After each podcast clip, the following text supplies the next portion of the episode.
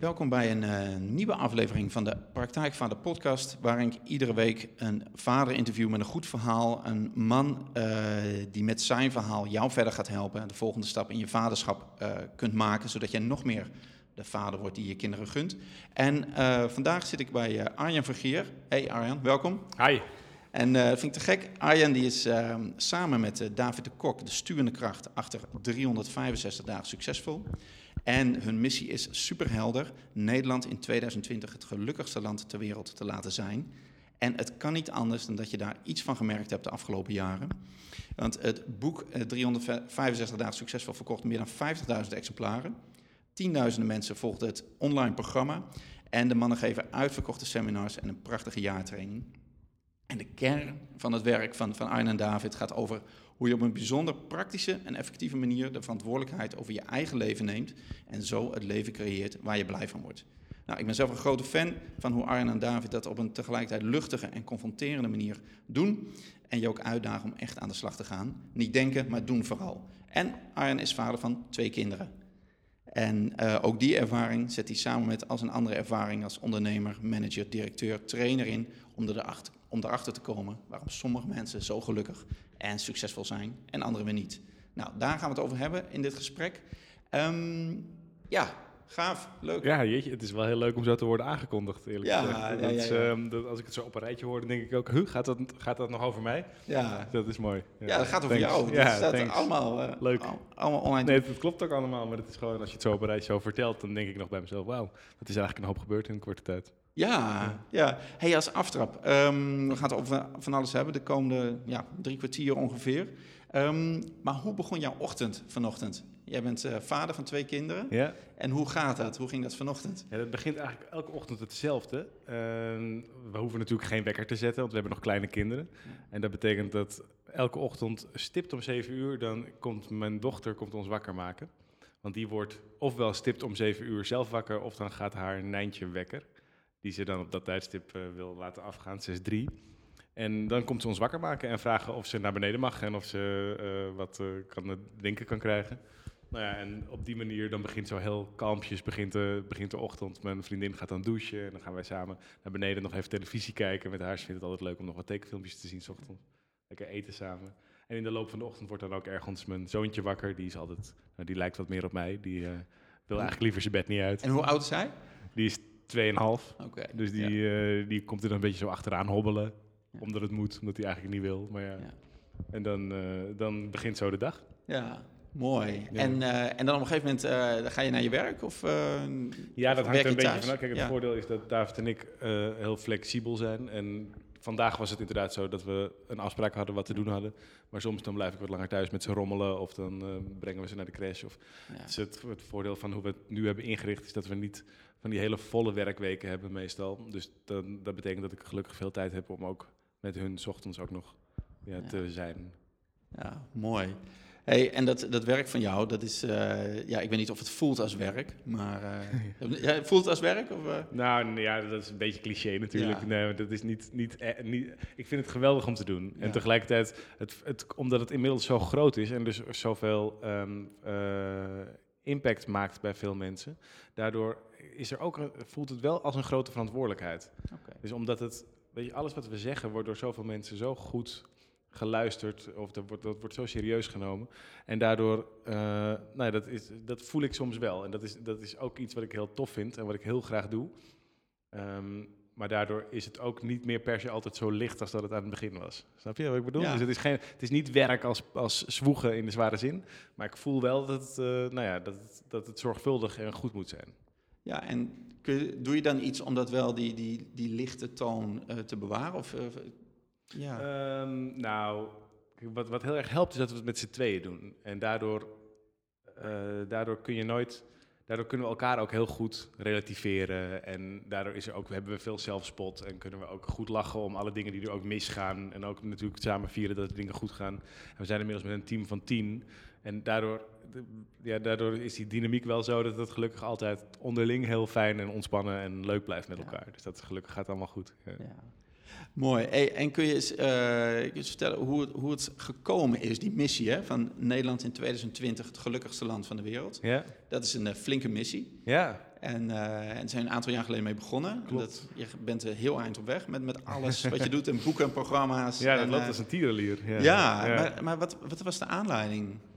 Ja, de, het, eigenlijk zijn er twee verschillende dingen bij elkaar. In eerste instantie was het zo dat David en ik, wij zaten in een, we hebben elkaar leren kennen in de organisatie waar we hiervoor alle twee werkten. En we merkten om ons heen dat er steeds meer mensen waren die zich vooral heel erg lieten leiden door de red race van het leven. Weet je wel, steeds harder werken en ondertussen ook jezelf steeds hoger opsluiten in dan weer een duurdere hypotheek of een grotere auto. Of dat, mensen waren heel erg allemaal daarmee bezig. En dat leek ook een beetje te zijn wat de maatschappij dan van ons verwachtte. Weet je, we waren nog jonge mannen en bezig met: oké, nu is het. We zijn allemaal klaar met studeren, nu is het tijd voor carrière maken, jezelf settelen. En dat moet allemaal de volgende stap hoger en hoger en sneller en beter. En we zijn best wel een tijdje nog ook meegegaan in dat pompende ding. En ondertussen merkten we om ons heen steeds meer mannen en vrouwen die daar ook op afhaakten en ook veel meer moeite mee hadden. Dus daar stress van kregen, burn-out, relatieproblemen, fysieke gezondheid. En ergens ging er dus al onderling, we hadden regelmatig gesprekken over dat het niet zo zou moeten zijn. Maar we hadden ook geen oplossing. En toen werd een goede vriend van ons werd ziek, die uh, Jip Keizer. Hij is ook bekend geworden later nog via het programma Over Mijn Lijk van BNN. Hij kreeg botkanker. En um, in die laatste, hij is uiteindelijk overleden. In die laatste drie jaar van zijn leven is hij vooral bezig geweest met alle mensen om hem heen een soort van door elkaar te schudden. Van ja jongens, je hebt maar één leven. Of wees er bewust van dat het geen generale repetitie is. Dus waar wacht je eigenlijk op? En dat heeft voor ons een hele belangrijke knop omgezet. Dat toen hij overleed in 2012, dat wij toen dachten: oké, dit verhaal moet verteld blijven worden. En dan wel op onze manier, want wij zijn geen Jip, wij zijn Arjan en David. Maar wij doen het dan op onze manier. Dus toen zijn we ook gestopt met alles wat we deden, alles opgegeven. En hebben we gezegd: we gaan alleen nog maar volle bak hierop inzetten. En kijken hoe ver we kunnen komen. En toen dachten we: nou, dan helpt het als je een grote droom najaagt. En daarom hebben we toen gezegd: stip op de horizon, Nederland, gelukkigste land. En vanuit onze missie om ieder mens de, nou ja, dat ieder mens de vrijheid ervaart om de keuzes te kunnen maken die hij of zij het allerliefste wil. En dat als dat gelukt is, nou, dan, um, dan, dan, zijn we denk ik met elkaar een hele stap vooruit gegaan. Ja, gaaf. Mooi. En, um, en ik ben benieuwd van, uh, hè, dit staat in jullie boek beschreven en ook in jullie uh, online programma, heb je 13 stappen, ja. hoe je daartoe komt. Ja. Um, hoe kwam je bij die 13 stappen? Ja, dat is een goede. Dat is een, dat is een combinatie geweest van enerzijds ervaring. Want we hebben natuurlijk in de jaren daarvoor, David en ik, wij gaven leiding aan een organisatie waar op een gegeven moment bijna duizend mensen werkten. En daardoor zijn we zelf ook heel veel bezig geweest met persoonlijke ontwikkeling. Want de enige manier om zo'n organisatie goed en succesvol en snel te laten groeien, is om mensen beter te maken. Dus wij waren zelf al jarenlang bezig met allerlei seminars en trainingen, ook volgen van um, allerlei grote trainers en sprekers wereldwijd. En te kijken wat hun methodiek was om nou het beste in jezelf naar boven te halen. En daar hebben we veel van geleerd. En, um, en ondertussen zijn we ook later gaan kijken van hey, welke, welke dingen zijn er al geschreven hierover? Wat hebben anderen hier al over bedacht? En toen bleken er best wel veel stappenplannen te zijn. En wat wij gedaan hebben is vooral gekeken naar wat hebben we nou zelf geleerd de afgelopen tijd, wat voor ons goed heeft gewerkt en wat is daarover geschreven. En die hebben we samengevoegd tot onze eigen methodiek. En daar is de, de methodiek van 365 dagen uitgekomen. Ja, en kun je zeggen wat, uh, we gaan niet alle 13 stappen doorlopen, dan kunnen mensen in het boek zien of in de training, zeg maar. Dat, uh, maar kun je zeggen wat de essentie is van jullie methodiek? Ja, zijn, dus de, de, essentie is dat je, um, de essentie is dat je veel meer kunt bereiken dan dat je zelf denkt. Dat, en dat, er zijn een heel aantal dingen die daar aan ten grondslag liggen. Um, bijvoorbeeld, wat voor ons heel belangrijk is, is dat je niet zelf hoeft te veranderen.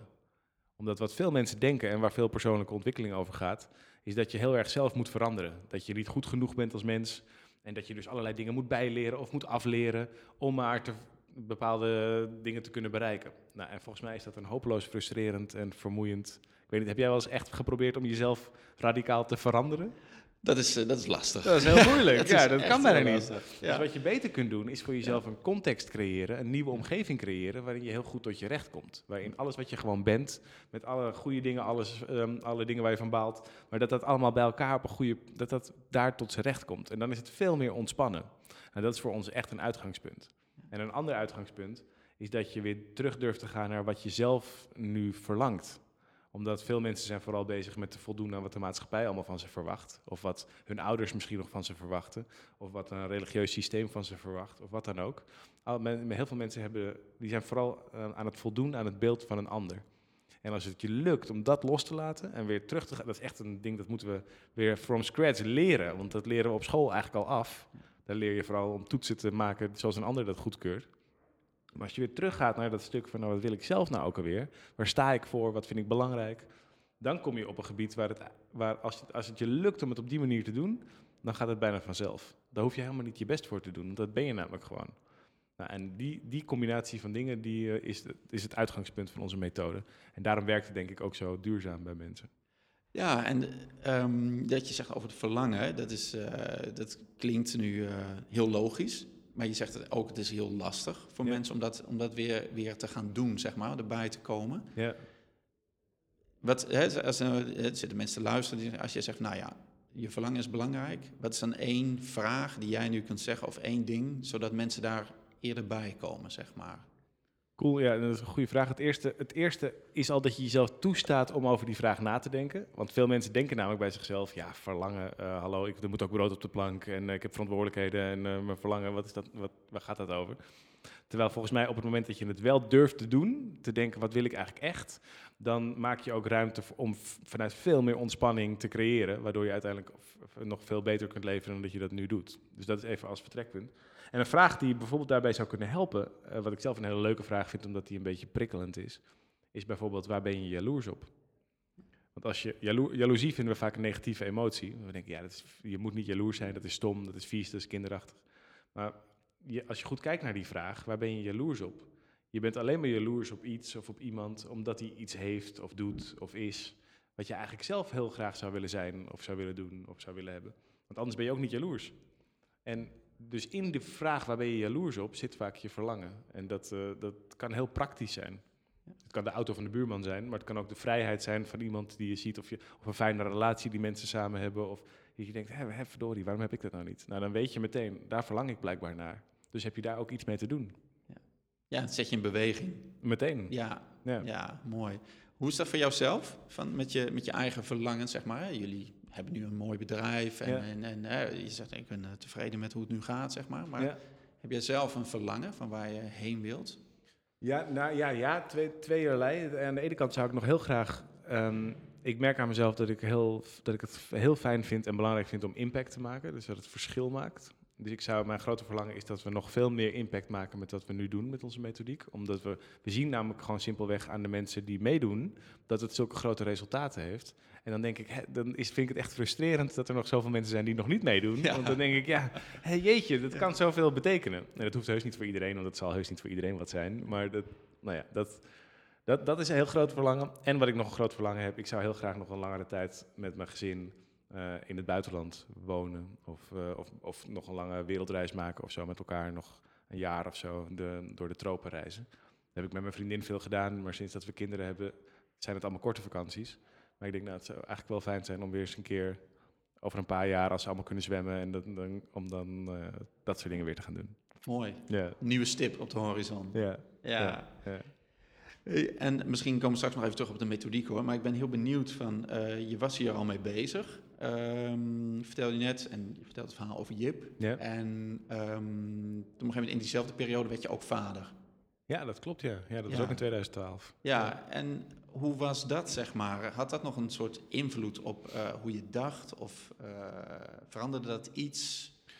Nou, het, het, het benadrukte vooral iets wat we al wel aan het onderzoeken waren. Want wat we ontdekten was dat Um, heel veel persoonlijke ontwikkeling, veel zelfontwikkelingsprogramma's, die zijn heel erg op introspectie. Dus die gaan heel erg over jezelf. Heel erg naar jezelf kijken en alles wat je en heel veel van jezelf vinden. Um, en wat we ontdekten was dat, je, dat het heel veel zin heeft, dat het heel fijn kan zijn en ook heel effectief kan zijn, om juist de aandacht van jezelf af te halen en je volledig te focussen op wat een ander nodig heeft, in plaats van wat je zelf nodig hebt. En als je je goed kunt richten op hoe je een ander kunt helpen, dan zul je daarmee merken dat je daarmee zelf ook vaak um, uh, groeit. Dat je daar heel gelukkig van kunt worden, maar ook dat je daarmee, als je dat op een ontspannen manier doet, hè, niet dat het je heel veel energie kost, maar op een manier die bij je past. Als je op een manier die goed bij je past een ander kunt helpen, dan groei je daar zelf ook van.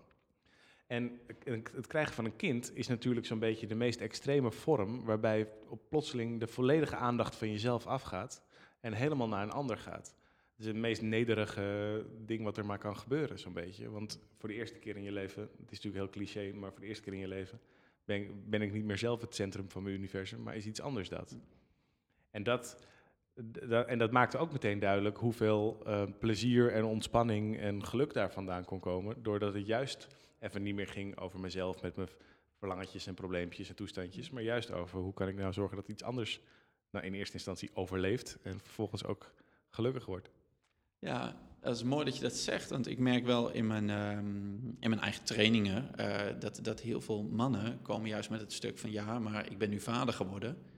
En alles gaat op slot. Ik heb nergens meer tijd voor, zeg maar. En juist al die verlangens die ik had, die kan ik nu niet meer uitvoeren. Of ik heb nergens meer tijd voor. En weet je, kan alleen, ik zit vast. Heb je dat gevoel ook? Of heb je dat kunnen omdraaien? Of was het voor jou helemaal niet aan de hand? Dat gevoel van vastzitten? Nou, ik heb helemaal niks met die formulering. Nee. Want als je zegt ik zit vast of ik heb geen tijd meer, dan doe je daarmee net alsof het je is overkomen en alsof je er niks aan kunt doen. Terwijl wat natuurlijk de situatie is, is dat je ervoor kiest om vast te zitten en dat je ervoor kiest om tijd aan andere dingen te besteden. Terwijl in, ja, in, kijk, in mijn situatie, uiteraard is het zo dat er plotseling iets heel concreets is wat heel veel tijd en aandacht en liefde nodig heeft. Maar als het goed is, doe je dat ook graag. En ik geloof juist heel erg in combinatie. Dat is misschien ook wel gewoon simpelweg door de manier waar- waarop we het hebben ingericht. Ik geloof heel erg in de combinatie. Dus ja, vroeger ging ik met mijn vrienden heel naar de kroeg en nu spreken we wat vaker op een middag in de speeltuin af. Maar we zien elkaar net zo vaak en we spreken elkaar net zo vaak. Of eh, ehm, eh, vroeger werkte ik misschien de hele avond en nu speel ik nog met mijn kinderen. En, en moet ik dat werk op andere momenten of op andere manieren inrichten. Maar eigenlijk, als je goed kijkt naar, naar je werkelijke wat je, wat je vaak ziet, en dat, ik weet niet hoe dat bij jou zit, maar jij bent natuurlijk ook met dit onderwerp bezig. Maar wat je vaak ziet is dat mensen, als, je een rij, als ze een rijtje moeten maken van mensen waar ze het meest tijd mee doorbrengen en mensen waar ze het meest van houden, dan is dat vaak niet hetzelfde rijtje. En dat is natuurlijk ten dele niet zo heel erg en misschien ook wel oké, maar als dat te ver uit elkaar ligt, ja, dan, komt daar no- dan komt daar logischerwijs heel veel frustratie vandaan. En dat is dus ook meteen de oplossing. Je hebt dus te zorgen dat je meer tijd doorbrengt met de mensen waar je heel graag bij bent. En ja, dat, iedereen kan dat. Dat is een kwestie van keuzes durven maken en organiseren. En alles daaromheen is allemaal excuus en bullshit. Ja, ja, dat is wel goed dat je dat, eh, dat, je dat zegt. Want eh, ik, een heel voorbeeld van mijzelf nu. Van, nou ja, weet je, eh, ik werk nu zelf veel thuis. Ja. En, eh, en dat vind ik heerlijk. Ja. Maar dat is altijd van dan op het moment dat de kinderen uit school kwamen, drie uur, dan had ik eigenlijk nog werk te doen. Ja. En dat werkt natuurlijk niet. Want, en niet dat ze, hè, ze zijn al wat ouder, dus die hoef ik niet heel tijd te verzorgen of te entertainen. Maar toch, het Ja. de wrong altijd. Want als ik als ze dan een vraag stelde of iets wilde of wilde afspreken met een vriendje. Was jij weer uit je concentratie? Ja, dat was en, Ja, de- en deed ik veel minder. Ja. Dus toen op een gegeven moment dacht ik, ja, maar dit, dit gaat niet zo. Dus dit moet ik gewoon stoppen. Ja. Dus heb ik nu inderdaad besloten. En dat was wel even spannend, maar om gewoon te zeggen, om drie uur ben ik klaar met werken. Weet je? En werk wat er dan nog is, of nou ja, dat doe ik dan op een ander moment. Ja. En dat geeft zoveel ruimte. Ja, de, Ja. kra- de kracht zit hem echt in, in durven kiezen. Omdat je, kan, je had ook kunnen kiezen, ik kies ervoor om toch een kantoortje te huren voor mezelf en het op die manier op te lossen. Ja. Maar wat je in ieder geval wilt, is dat het duidelijk is. Want anders probeer je namelijk, anders leef je in een soort constant grijs gebied van en je werk niet, willen, niet tekort willen doen, maar ook je kinderen niet tekort willen doen en je partner niet tekort willen doen. En dan kom je in een soort combinatie waarin je eigenlijk alleen maar kunt falen. Terwijl als je zegt, oké, dat tijdstip is volledig voor mijn gezin, dat tijdstip is volledig voor mijn werk, en daar hou je je ook aan, dan is het voor iedereen rustig en iedereen snapt dat. En kinderen die zijn flexibel genoeg, dus die snappen dat ook. En dan kun je op die manier, kun je volgens mij, daar hebben ze meer aan dan dat ze de hele tijd met een vader die er zogenaamd wel is, maar ze ondertussen de hele tijd afwijst. Dat is veel kwalijker volgens mij dan, eh, dan duidelijk zeggen, oké, nu is papa aan het werk en doei, ik zie je straks weer. Ja, dat is ook de thematiek wat natuurlijk heel vaak terugkomt eh, als het gaat over vaders. Ook de afwezige vader. Van, hè, soms is die vader letterlijk afwezig. Van vroeger dan Ja. was altijd weg. Maar nu zie je ook nog, hè, zeker in het moderne, van vader is wel thuis. En dat gaat voor moeders waarschijnlijk ook wel, maar die zijn er wel. Maar die zijn ook, ze zijn er ook niet. Ja. En nou ja, dus dat, eh, dat vraagt inderdaad om die keuze maken. Ja, en die keu- maar die keuze moet je elke seconde opnieuw maken. Hè? Want dat is, ik zeg het natuurlijk nu heel makkelijk. En ondertussen, als ik thuis met mijn telefoon zit, dan ben ik er ook soms even niet, terwijl ik er wel ben. Omdat er dan, dan krijg ik een mailtje of een sms'je of een dingetje. Er gebeuren dingen op social media en dat vraagt dan mijn aandacht. Terwijl ondertussen wel mijn dochter tegen me begint te praten of mijn zoontje met me iets wil doen. En, dan, en dat lukt me natuurlijk niet altijd. Want soms ja, ben ik ook, laat ik me ook gewoon door mijn telefoon meeslepen. Maar zolang je maar elke keer er bewust van blijft dat het een keuze is. En dat je op dat moment ook voor je kinderen kunt kiezen. Nou ja, op die manier probeer ik mezelf daar een beetje scherp in te houden. Ja. Ja, we moeten wel denken aan die um, quote, staat in jullie boek. Um, dat vond ik mooi dat je altijd, je hebt altijd twee keuzes. En uh, je hebt twee opties in het leven. Of je accepteert omstandigheden zoals ze zijn. Of je neemt de verantwoordelijkheid om ze te veranderen. Ja. Dus ieder moment ja. uh, kun je kiezen. En um, nou, ik ben benieuwd van, als, als het dan gaat om, uh, om jouw kinderen. heb je daar ook een soort ja, keuze in gemaakt van hoe je ze opvoedt? Of wat je, wil, wat je ze mee wil geven? Of is dat meer in het moment? Uh, nou, dat is, uh, het is niet zo dat ik vooraf heb nagedacht dat ik een soort manifest voor mezelf heb gemaakt van zo word ik als vader en dit ga ik belangrijk maken. Dat is meer een soort ontdekkingstocht waar ik deel ook nog middenin zit.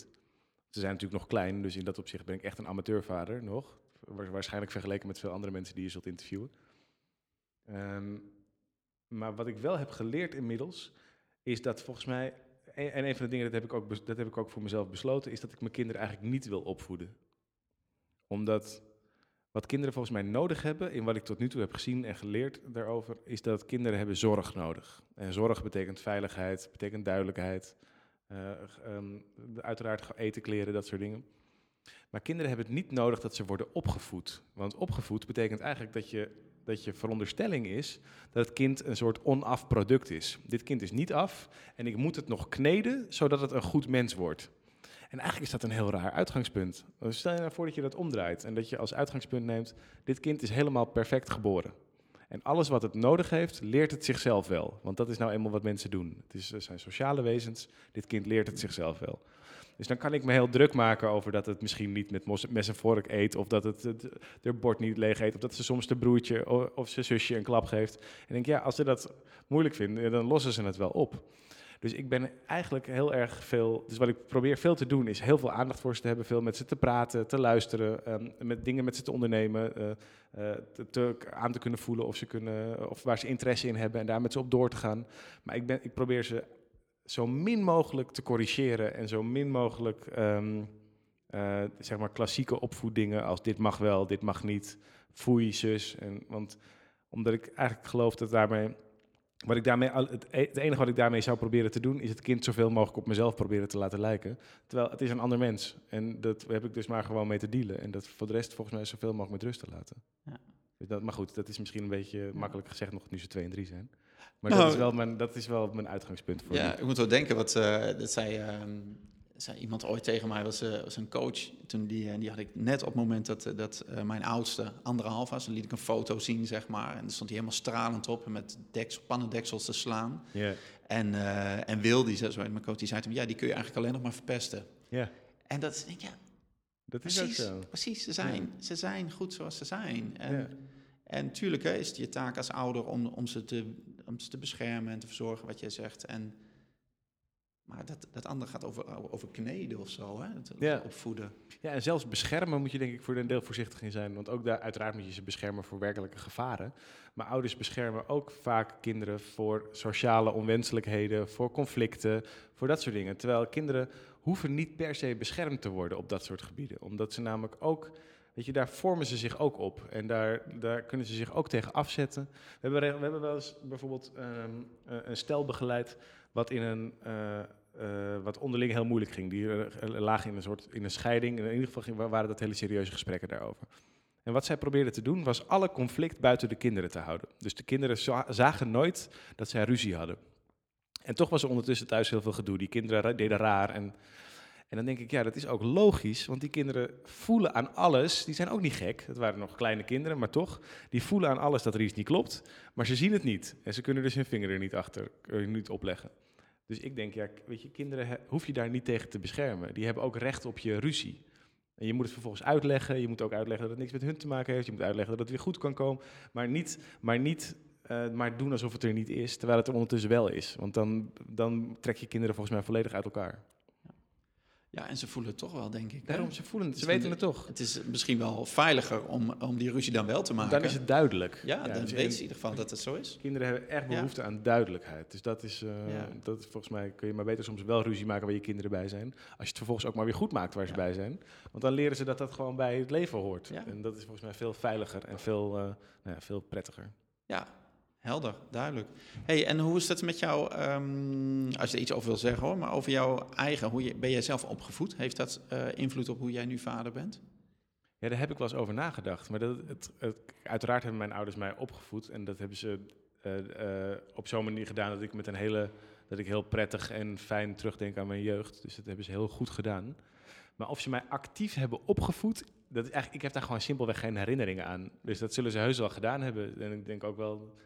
Maar voor mijn gevoel was het thuis, ging het altijd, altijd heel erg vanzelf. En dat. Uh, uh, dus ik, ja, ik, ben ook wel eens, ik ben ook wel eens gecorrigeerd, weet ik nog wel. Maar ik heb niet het idee dat ik regelmatig een soort van les kreeg over hoe ik zou moeten leven. En dat, Waar geen familiewaarden en normen of van zo doen wij dat hier altijd. Nou, heel ongeschreven natuurlijk. en dat waren normen waar ik me nog steeds heel erg bij thuis voel. Dus, dus dat ging veel over gastvrijheid en dingen samen doen en vanuit vertrouwen. Dus dat waren allemaal hele positieve dingen. Uh, maar geen, uh, geen drukkende familiemoraal of zo, waar ik me voor mijn gevoel aan moest onderwerpen. Dus dat, uh, die herinnering heb ik helemaal niet. Nee. nee, dus in dat opzicht heb ik geluk gehad. Ja, ja. Dat is mooi. Je, je schetst ook in, uh, in jullie uh, boek um, en het in het online ook, vind ik wel heel mooi, hoe je dat, de, de positie van je familie en je grootouders, hoe je die ziet. Ja. Die kun je zien als dat ze achter je staan, maar je kunt ze ook zien dat jij op hun schouders staat. Ja, en dat je daarmee en, verder kijkt dan dat zij ooit kunnen ja, kijken. Ja, kun je er iets over vertellen? Nou ja, als je kijkt naar zo'n systeem, het uitgangspunt van, het, van de gedachte is dat je niet je ouders hebt, maar dat je je ouders bent. Want weet je, je bent, een, je bent een product van een zaadcel en een eicel. Die werden samen niet twee cellen, die werden samen één nieuwe cel. Dus je bent zowel je vader als je moeder. Dat stuk zit in jou. En het helpt ook, op, al is het maar metaforisch, om op die manier naar jezelf te kijken. Dus dat je een samensmelting bent van, het, van de mannelijke lijn en van de vrouwelijke lijn.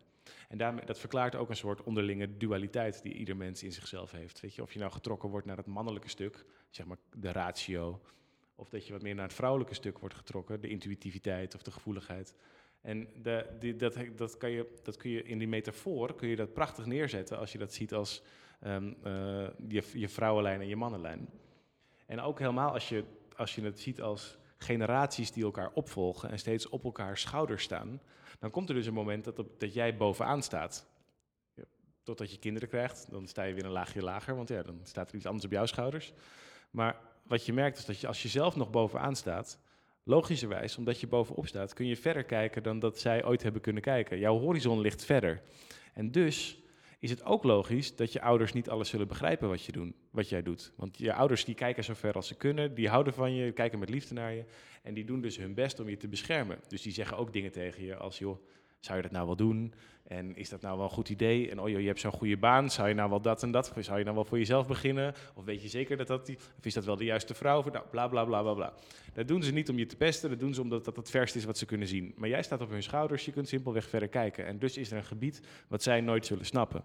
En daarom heb je, wil je, moet je ook nooit als ambitie hebben dat je ouders jou volledig zullen begrijpen. Want dat zal simpelweg nooit gebeuren. Net als dat jij nooit je kinderen zult volledig zullen, zult kunnen gaan begrijpen. Want die kijken weer verder dan jij. Ja, ik vind dat een hele geruststellende gedachte. Maar het is wel een thema wat vaak terugkomt, merk ik ook in de trainingen. Zo van, hè, van dat, dat je als, als kerstverse ouder of gewoon als ouder, zeg maar, dat de relatie met je eigen ouders dan ook duidelijker wordt. Of dat daar dingen in gaan spelen. Um, wat ik vaak hoor en zie, is dat uh, eigenlijk wat jij zegt, dat, dat, dat mannen willen dat hun ouders het goedkeuren wat zij doen. Of dat ze daar helemaal steunen en begrijpen. En um, of dat er gewoon in de dagelijkse praktijk wat dingen gebeuren. Dat, dat, dat als opa en oma komen, dat die andere manieren hebben om met kind om te gaan. Of andere, hè, dus dat, zo direct als indirect. Wat, wat zou je tegen die, die mannen willen zeggen die, die, die het daar, daar nog wel in zitten? Die, nog niet, uh, die eigenlijk nog wel willen dat hun ouders hun helemaal begrijpen? Um, vaders die nog graag willen dat hun ouders ze volledig begrijpen. Het gaat nooit gebeuren. Dus richt je energie op datgene waar je, um, waar je voldoening uit kunt halen. En niet op datgene waar je frustratie uit kunt halen. Want dit, de, het, weet je wat het namelijk is? Het doet er eigenlijk niet eens toe wat ze ervan vinden. En zolang je, het nog, zolang je nog blijft denken dat het ertoe doet wat je ouders vinden van de keuzes die je maakt, verklaar je jezelf nog tot kind. En je bent geen kind meer, je bent vader. En dus bepaal je het zelf. En heb je, kun je beter uh, al die energie, die creatieve energie gebruiken om na te denken hoe je dat zo goed mogelijk doet. In plaats van na te denken hoe je zo goed mogelijk blijft voldoen aan het beeld van een ander. Dus stop ermee om je ouders van wat dan ook te overtuigen. Kijk met liefde naar ze. Ze hebben hun keuzes gemaakt vanuit wat zij dachten dat op dat moment het beste was.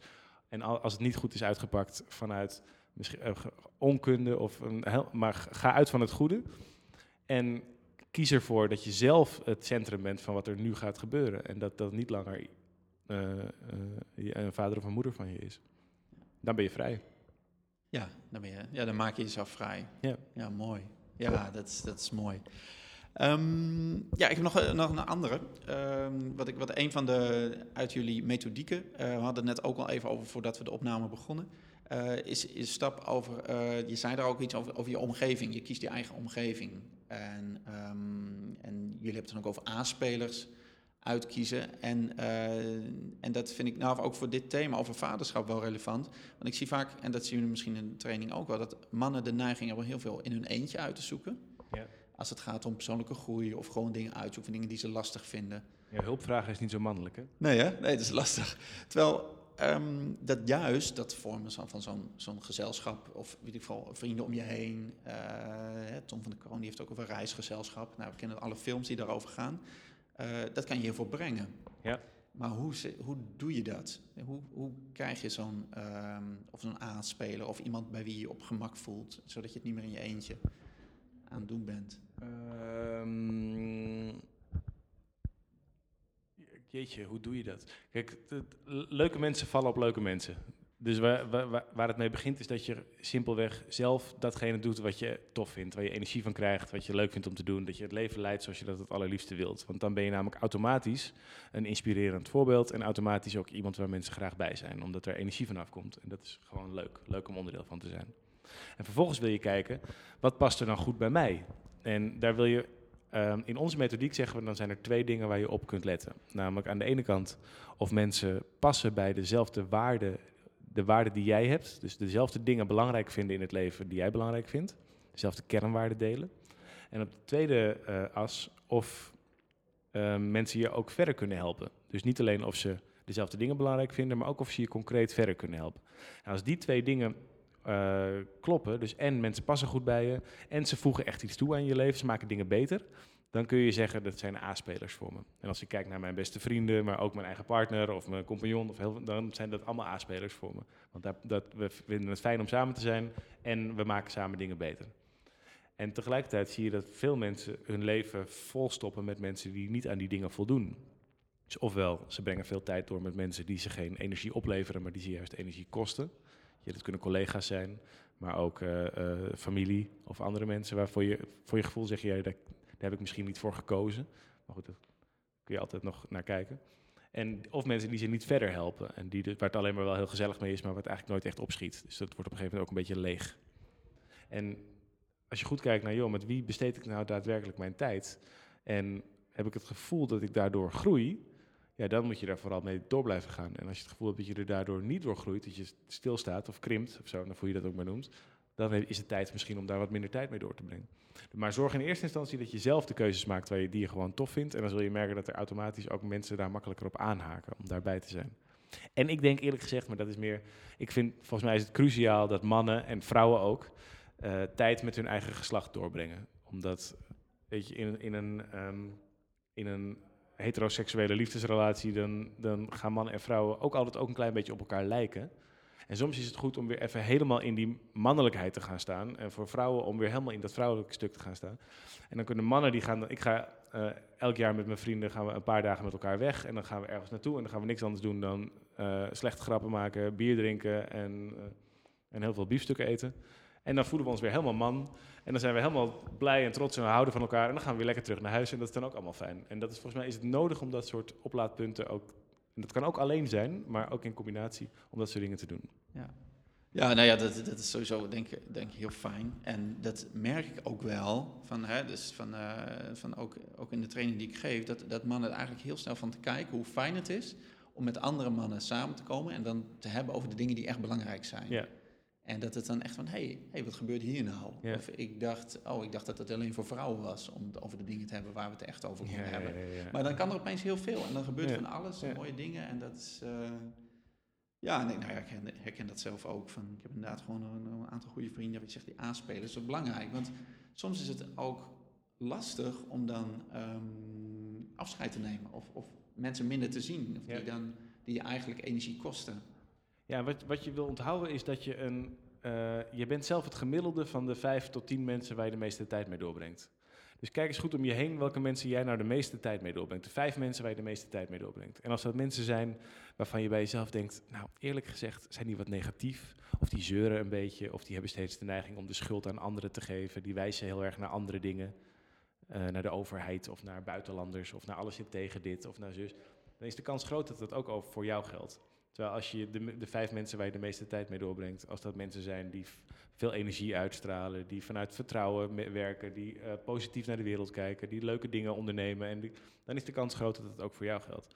Dus check is goed, wat zijn nou die vijf mensen, want je wordt namelijk je omgeving, automatisch. Want mensen zijn sociale dieren, we, ku- we kunnen het nooit helemaal alleen, dus we passen ons altijd aan aan wa- waar we ons mee omringen.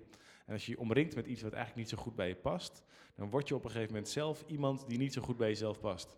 En dan heb je dus constant het gevoel dat je een rol speelt, dat je niet helemaal jezelf kunt zijn. En dat kan echt heel scheef lopen, heel irritant zijn. En dus wil je goed kijken, joh, is heb ik de omgeving gecreëerd voor mezelf waar ik helemaal tot mijn recht kom? kom.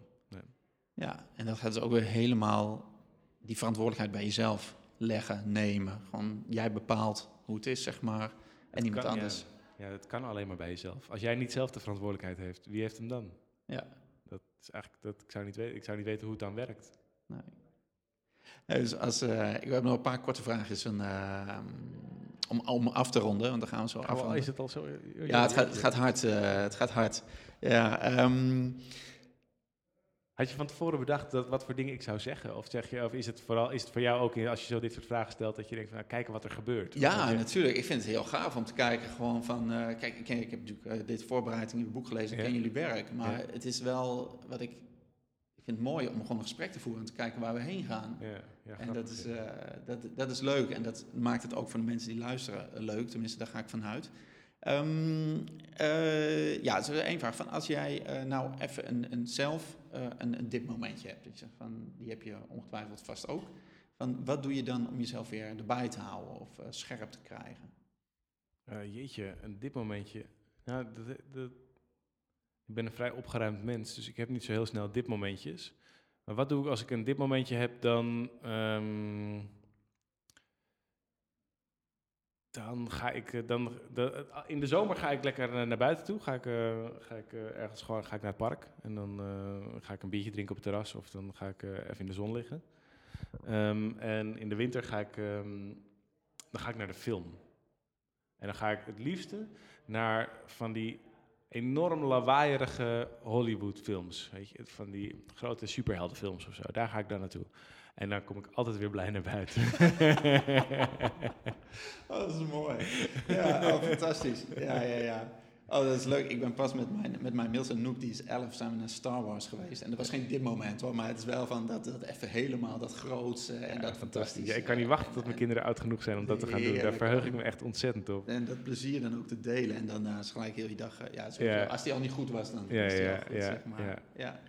Hey, en wat is, ehm, ja, misschien, nou ja, ik weet niet, eh, boek, boeken over, over kinderen of boeken over opvoeden. Heb je die gelezen? Niet zoveel. En, en, maar misschien een ander boek waar je zegt van, eh, los van jullie eigen boek, ehm, wat, wat relevant is voor als je kinderen hebt? Jeetje, ja, dat kunnen er natuurlijk heel veel zijn. Ehm, wat ik... Wat ik, een, eh, wat, wat ik een heel, wat voor mijzelf een belangrijk boek is geweest en waar ik ook nog wel veel aan heb tijdens, eh, ehm, zo gerelateerd aan opvoeden, dat is de achtste eigenschap van Stephen Covey. Die heeft natuurlijk dat hele bekende boek geschreven over de Seven eh, Habits, de zeven eigenschappen van effectief leiderschap. Maar hij heeft er nog een boek achteraan geschreven, namelijk de achtste eigenschap. Dat er nog één eigenschap is die alles, nou ja, overtreft. Een hele goede marketing eh, truc. En de, die achtste eigenschap, zoals hij hem omschrijft, die is: vind je eigen stem en help anderen om hun stem te vinden. En dat hele stuk, dat is nog steeds de basis van wat ik doe. Namelijk vanuit mijn eigen stem, datgene, mijn, op mijn eigen methodiek, op mijn eigen stijl. eh, eh, samen met David hebben we dat helemaal zelf, we hebben dat zelf gemaakt. En daarmee helpen we anderen om hun eigen stem te vinden. Dus om datgene in het leven te brengen, datgene neer te zetten wat ze echt belangrijk vinden, wat er echt toe doet. En met kinderen geldt dat net zo. Dat ik ook. eh, het, belangrijkste wat ik volgens mij mijn kinderen kan meegeven, is dat ze leren dat, het, dat de wereld op ze zit te wachten. Dus dat het cruciaal is dat ze er zijn. En dat, het zo, en dat alles wat ze daarin meebrengen, dat dat, eh, dat dat goed is. En als me dat lukt om ze dat goed over te brengen, dan, eh, nou ja, dan, dan vind ik mezelf voor een heel groot deel geslaagd. Ja, mooi. Ja, daar valt niks meer aan toe te voegen. Prachtig. Ja. Ja, ja dankjewel. Ja, en ik heb nog een andere vraag, maar hè, omwille van de tijd ronden we af. Arjan, super. Dankjewel voor dit eh, leuke gesprek. Ja, graag gedaan. Fijn, voelde dank je wel voor de uitnodiging. Ik vond het heel leuk om hier een keer over te... Ik word niet zo vaak gevraagd om te praten over eh, opvoeden en vaderschap. Dus dat is heel Nee, leuk. dat is mooi. Nou, we kunnen volgens mij nog uren doorpraten. Ja. Dat doen we niet. Ehm, hartstikke bedankt. Graag gedaan. En eh, als je luistert, ehm, super dat je er was. Eh, leuk dat je geluisterd hebt. En je weet het inmiddels, je kunt eh, deze aflevering terugvinden op de website praktijkvader.nl schuine podcast. Maar je kunt ook via de apps zoeken, de podcast op je iPhone of via iTunes. Stitcher, wat je ook hebt. En daar kun je gratis op abonneren op de podcast. En dan komen alle afleveringen automatisch op je telefoon, je tablet of op je laptop te staan. Ge- Geven mensen ook commentaar daaronder? Of wat ze ervan vinden? Of wat ze ervan... eh, daar ben ik heel nieuwsgierig naar. Als je dit hebt Ja. zitten luisteren, dan denk Nou ik... ja. nou, ik ben wel benieuwd wat je vindt van Ja, nou ja, als je, geroepen. dat gebeurt wel. Dus als je iets, eh, als je iets van vindt, dat kan op, eh, op, de, op de website. Kun je een reactie achterlaten. En anders gewoon op de mail of op Facebook. En dan, eh, nou, dan kijken we wat, eh, wat jullie hiervan vonden. Leuk. Ja. Ja. nieuwsgierig. Oké, ehm, nou Arjen, nogmaals bedankt. En als je luistert, tot de volgende podcast. Heb het goed. Doeg!